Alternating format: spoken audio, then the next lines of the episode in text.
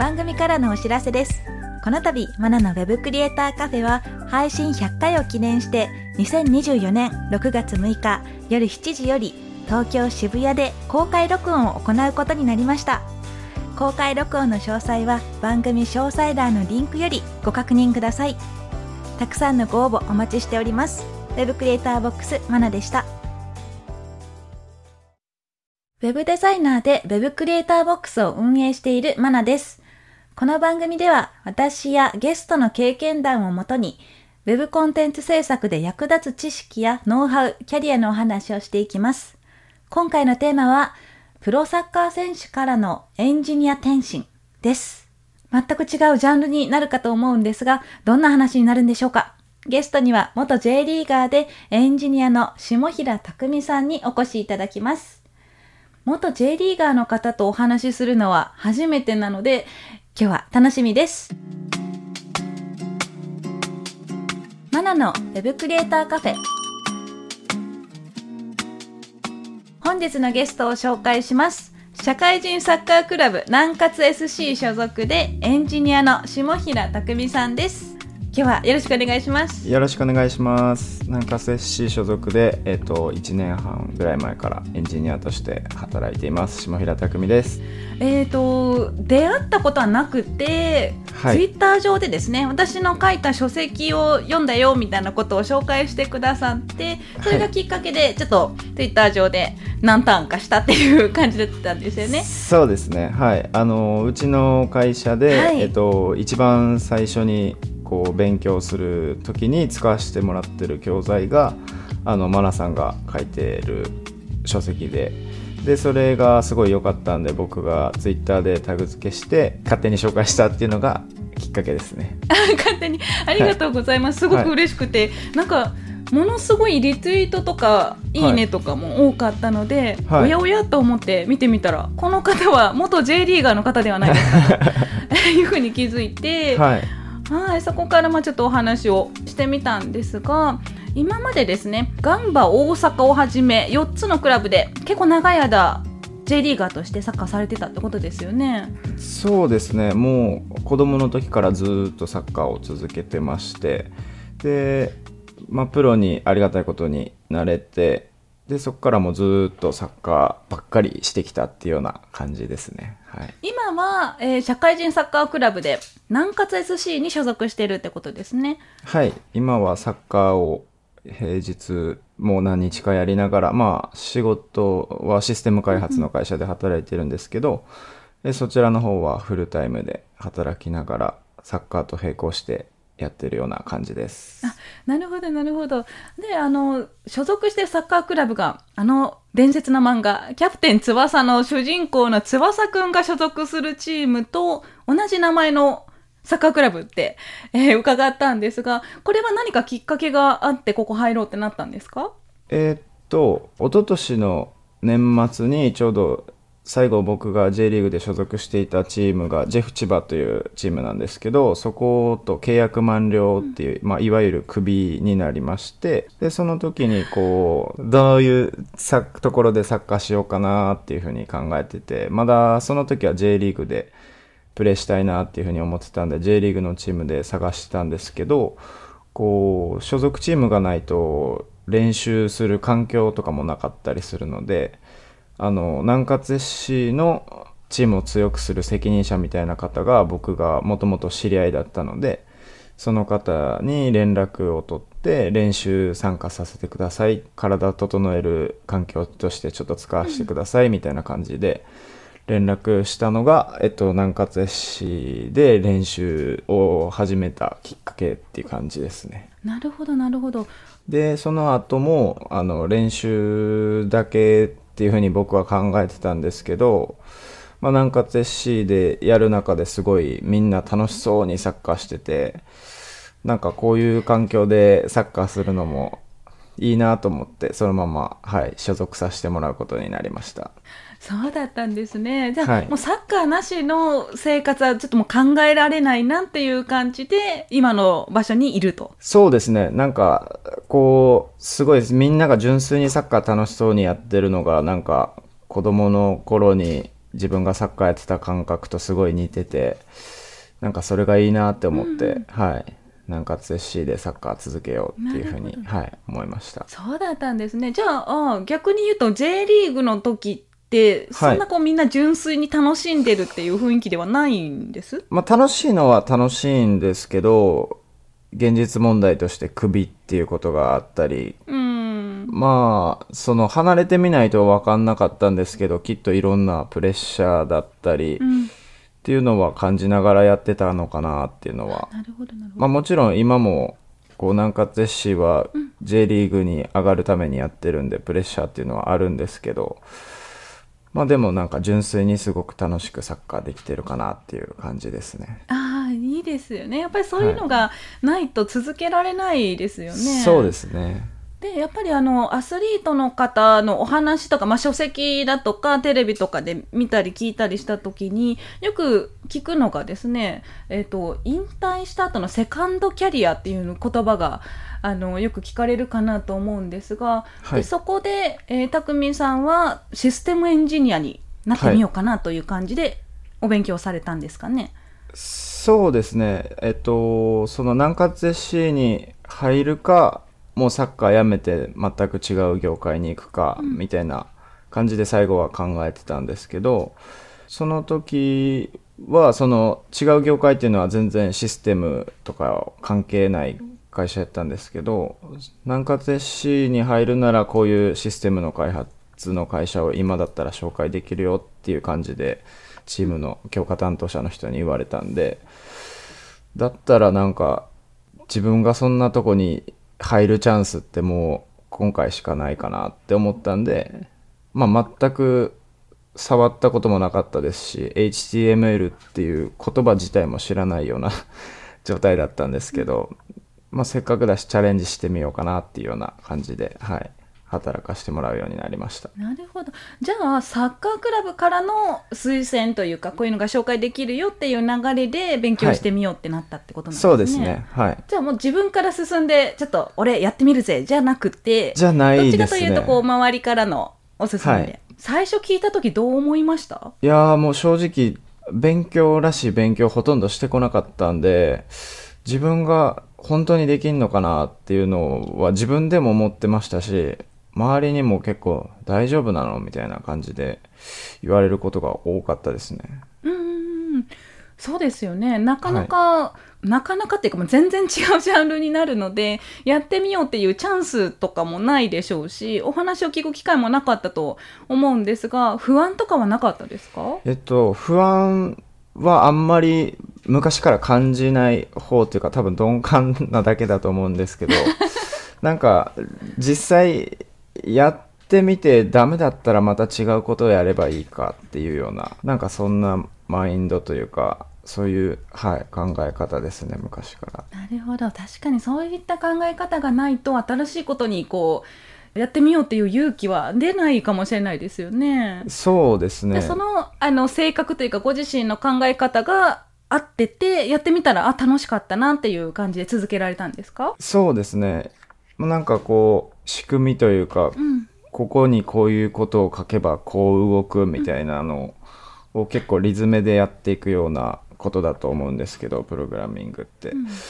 なんかそれがこう自分の性格に合ってるというか、はい、すごい楽しくずっとさせてもらってますね、特にストレスなく。そうなんですね。なんかそういったプログラミング的な考え方って、はい。サッカーとはまた全然違うように考えられるんですが、はい。こう共通点みたいなところってありました？結構僕的には似てるところがあってサッカーってキーパーがいないところにボールを蹴るっていうことじゃないですか、うんうん。でそしたら1点になるんですけど、はい。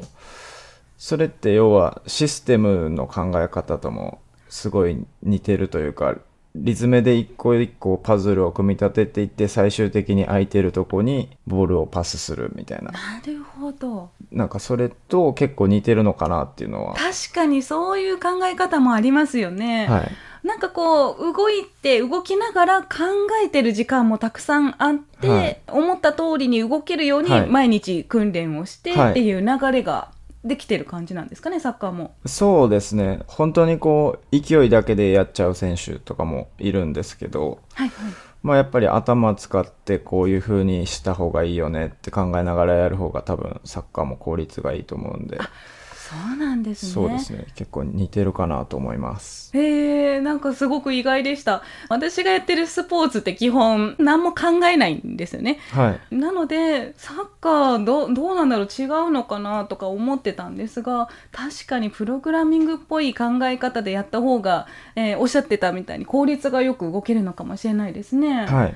なるほどそれはすごく意外でした。うんうんうん面白いですね。じゃあ逆にこうプログラミングだからこそ、えー面白いなって思える点とかもありました？こうサッカーはずっと動いてあのいると思うんですが、はい。プログラミングって本当にずっと座りっぱなしで、はい。あのずっと動いてた人にとってはつまんないんじゃないかなって最初思ったんですがそんなことないですかね？えっとなんかサッカーをやめた場合は僕は結構日に当たらない仕事したいなっていうのがあったんで。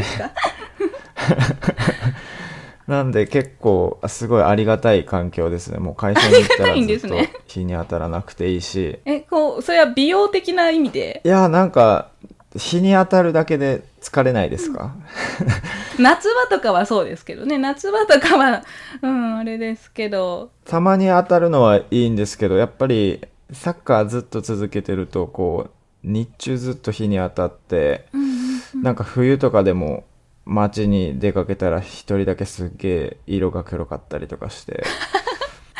なるほど。まあ確かにあのガラッと環境を変えたいっていうのはあるかもしれないですね。そうですね、うん、だから私も逆に言うとずっと、あのーこの仕事をしてるのでプログラミングとかデザインとかして部屋にこもってる仕事なので、はい。休みの日とかは自転車に乗ったりとか、あのちょっとジョギングしたりとか外に出て体を動かしたくなるんですねその逆バージョンかもしれないですね。確かにそうですね。今も 僕はサッカーしてるんでなんかこういい塩梅というか、リフレッシュもありつつっていう感じになってるのかもしれないです。あそうですね。ずっとそればっかりだったらさすがにね疲れちゃうかもしれないですね。そうですね。飽きちゃうかもしれないですね、じゃああ今エンジニアのお仕事をされてるっていうことなんですが具体的にはどういったお仕事をされるんですかね？えっと働き始めの頃はそのマナさんの書籍を読ませていただいて、えー勉強しつつ少しずつ実務の方に入っていってわ、からないところは社長に聞きながらっていう感じで進めてでその後ワードプレスを少し触ってでその後にえっとララベル、PHP のフレームワークを触ってはいあの仕事していってるっていうような感じです。なるほど。ということはウェブベースのあのシステムを構築してるっていうことなんですか？そうですね。うんそうですよね。ララベルとかのお勉強もじゃあご自身で独学でされてたんですかね？ララベル自体の勉強っていうのはほとんどしてなくて、なんか勉強自体もす少しはしたんですけどなんか会社での書き方と、その教材での書き方が結構違ったりとかしたんでもう実務ベースでわからないことは直接聞きつつっていう感じでやらせてもらっててまあすぐ聞ける環境にあるんですごいありがたい環境で仕事させてもらってますね。確かにすごくいい環境ですよね。あの、最初の最初、第一歩目から、結構周りの助けもあって、やってみなよっていう推薦もあったから、できたっていうのもあると思うので、結構、あの、環境としてはすごく整っていたのかなと思いますね。そうですねやっぱりあの他の方とかに聞いてもそれはすごい恵まれてる環境だよっていう風に言ってもらえるんで、まあ本当にありがたい環境に僕は乗せてもらったのかなっていう風に思います。はいそうなんですね。じゃあ、まあでも、環境が整ってるとはいえ、最初の最初はやっぱり自分でお勉強する期間もあったと思うんですが、それは先ほどおっしゃってたように書籍ベースでっていうことなんですかね？そうですね書籍を1週間かけてある程度進めてで社長とミーティングをしてで1週間分の分かんないところをそのミーティングのタイミングで聞くっっていうような感じで進めてます素晴らしい。もう環境が本当になんていうんですかね育てるための環境になってますよね。そうですね。はい。本当にありがたい環境ですね、うんうんうん。じゃあ逆に今の匠さんだったらこう新しい人が来ましたってなったら教えられる感じになってるんです？そうですね。僕の先輩が半年前に入った人がいて後輩が2人半年ごとぐらいに入ってきたんですけど、まあ僕に聞いてくれて分かんないところは僕の一つ上の先輩が分かってみたいな感じでこうフィルターがかかってるというか何段階で教えれる レベルが違うんで、まあ多分入ってくる後輩の方がどんどんいい環境にはなってるのかなっていうふうに思いますね。あそうなんですね、はい。すごいですね。その、はい。じゃあ中間層ぐらいにいらっしゃそうでるってことなんすね。ですかね。今は一応後輩が2人先輩が1人っていうような感じですね。そうなんですね、はい。素晴らしい。じゃあまあなんていうんですかね。後輩のことを面倒見てるとこう過去の自分こうだったなとかいうこともありますか？そうですね。なんか自分がどれぐらいやってたかなみたいなのとまあ比べつつこうどう教えていくと伝わるのかなとかいろいろ考えながら後輩と話してるようにしてます。いいですね。そうですね。教えながらまたこう学び直せるみたいなところもありますもんね。そうですね。全然えそこ知らないけどみたいなとこ聞かれたりとかするんでまあ自分の勉強にもなったりとか。はい。そうなんですね。じゃあ、で、今、えっ、と、お仕事を先ほど、まあ、最初の方でお話しされてたみたいに、エンジニアとサッカーを両立している状態になるのかなと思うんですが、はいこれサッカーをやめるってことはやっぱり考えられなかったんですかね？そうですね当時はやっぱりまだ32歳3歳とかだったんでなんか漠然と35歳ぐらいまでは続けたいなっていうのがあったんでなんかそのタイミングでやめるのは少しもったいないかなっていうのがあってでまあ、続けようかなとは思ってましたなるほど。結構あの、副業をする方とかも、あの、いらっしゃると思うんですね。例えば、まあ私が今ちょうど教えてる生徒さんの中でアスリートの方なんですが、えーその現役選手をしながら、副業でエンジニアを目指してますっていう方もいらっしゃって、そういうこうアスリート界に副業としての選択肢でプログラマーっていうのがあるのかしらって最近思ってきてるんですけど、そういう話聞きますか？勉強してるとかっていう人はちらちらは聞きますけどやっぱり勉強するだけだとこの仕組みって何に使うんだろうみたいな疑問があったりとか例えばマナさんの本だと最終的にこうカフェのホームページというか、それが自分の環境で作れるみたいな目的があったんでなんかすごいやりやすかったんですけど、そういう目的があると、そのアスリートの副業としても使いやすいのかなっていうのは思いますね。なるほどなるほど、まあ、ただ単純にじゃあ PHP で、まあ、 for loop 書いたらいっぱい出てきたよ みたいなのをはいずっとやり続けても、まあ、はい何も得られないなっていう感じで、最終目標が何かを設定しておかないとあんまり意味ないんじゃないかなっていうことですかね。そうですね。なんか100までカウントできても、うんうんこれいつ使うんだろうみたいなのとかがあったりとか。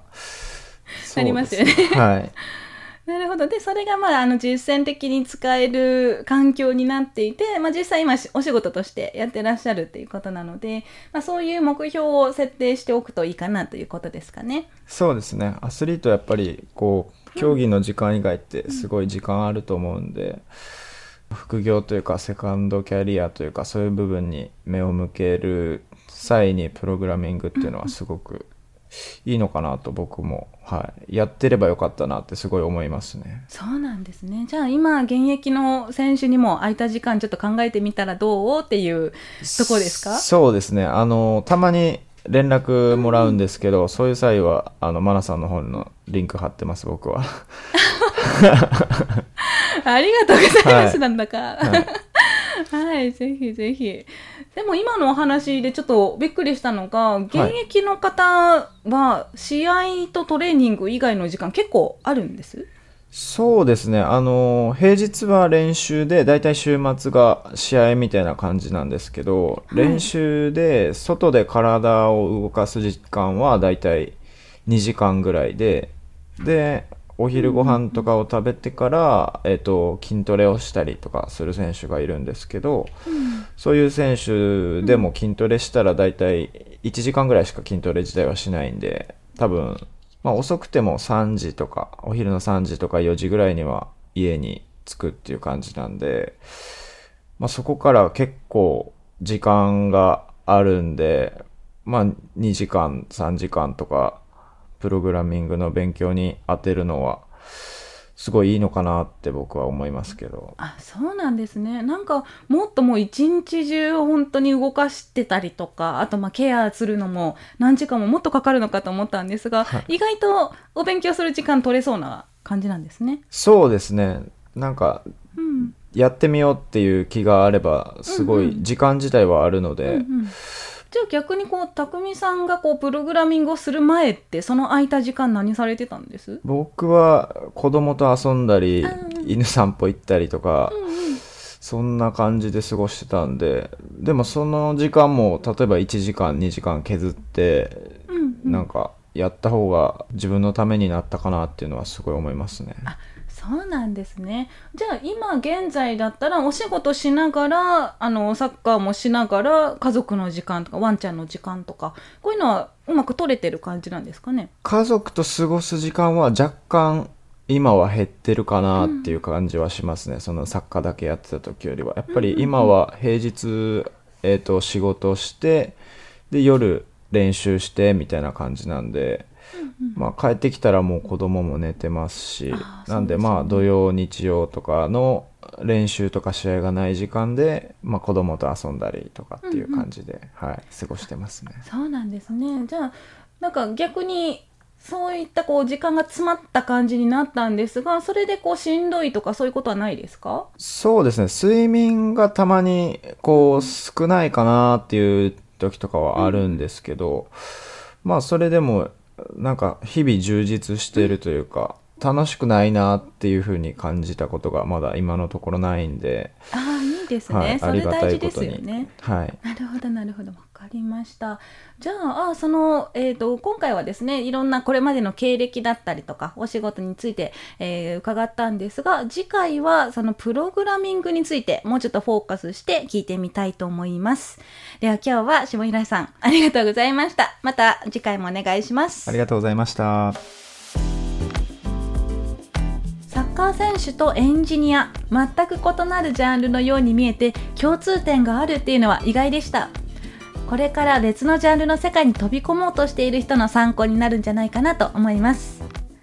さてこの番組では感想や質問リクエストなどお待ちしております。番組詳細欄にあるリンクよりお気軽にご投稿ください。ツイッターではカタカナでハッシュタグウェブカフェをつけてツイートしてください。そして Apple Podcast や Spotify の Podcast ではレビューもできますのでこちらにも感想を書いてもらえると嬉しいです。ここで私がメンターをしているテックアカデミーについてのご紹介です。テックアカデミーは Web デザインやプログラミングをオンラインで学べるスクールです。現役エンジニアや現役デザイナーからマンツーマンで学ぶことができます。学習した後に実案件に挑戦できるテックアカデミーワークスもあるのでぜひテックアカデミーと検索してチェックしてみてください。またお会いしましょう。Web クリエイターボックスマナでした。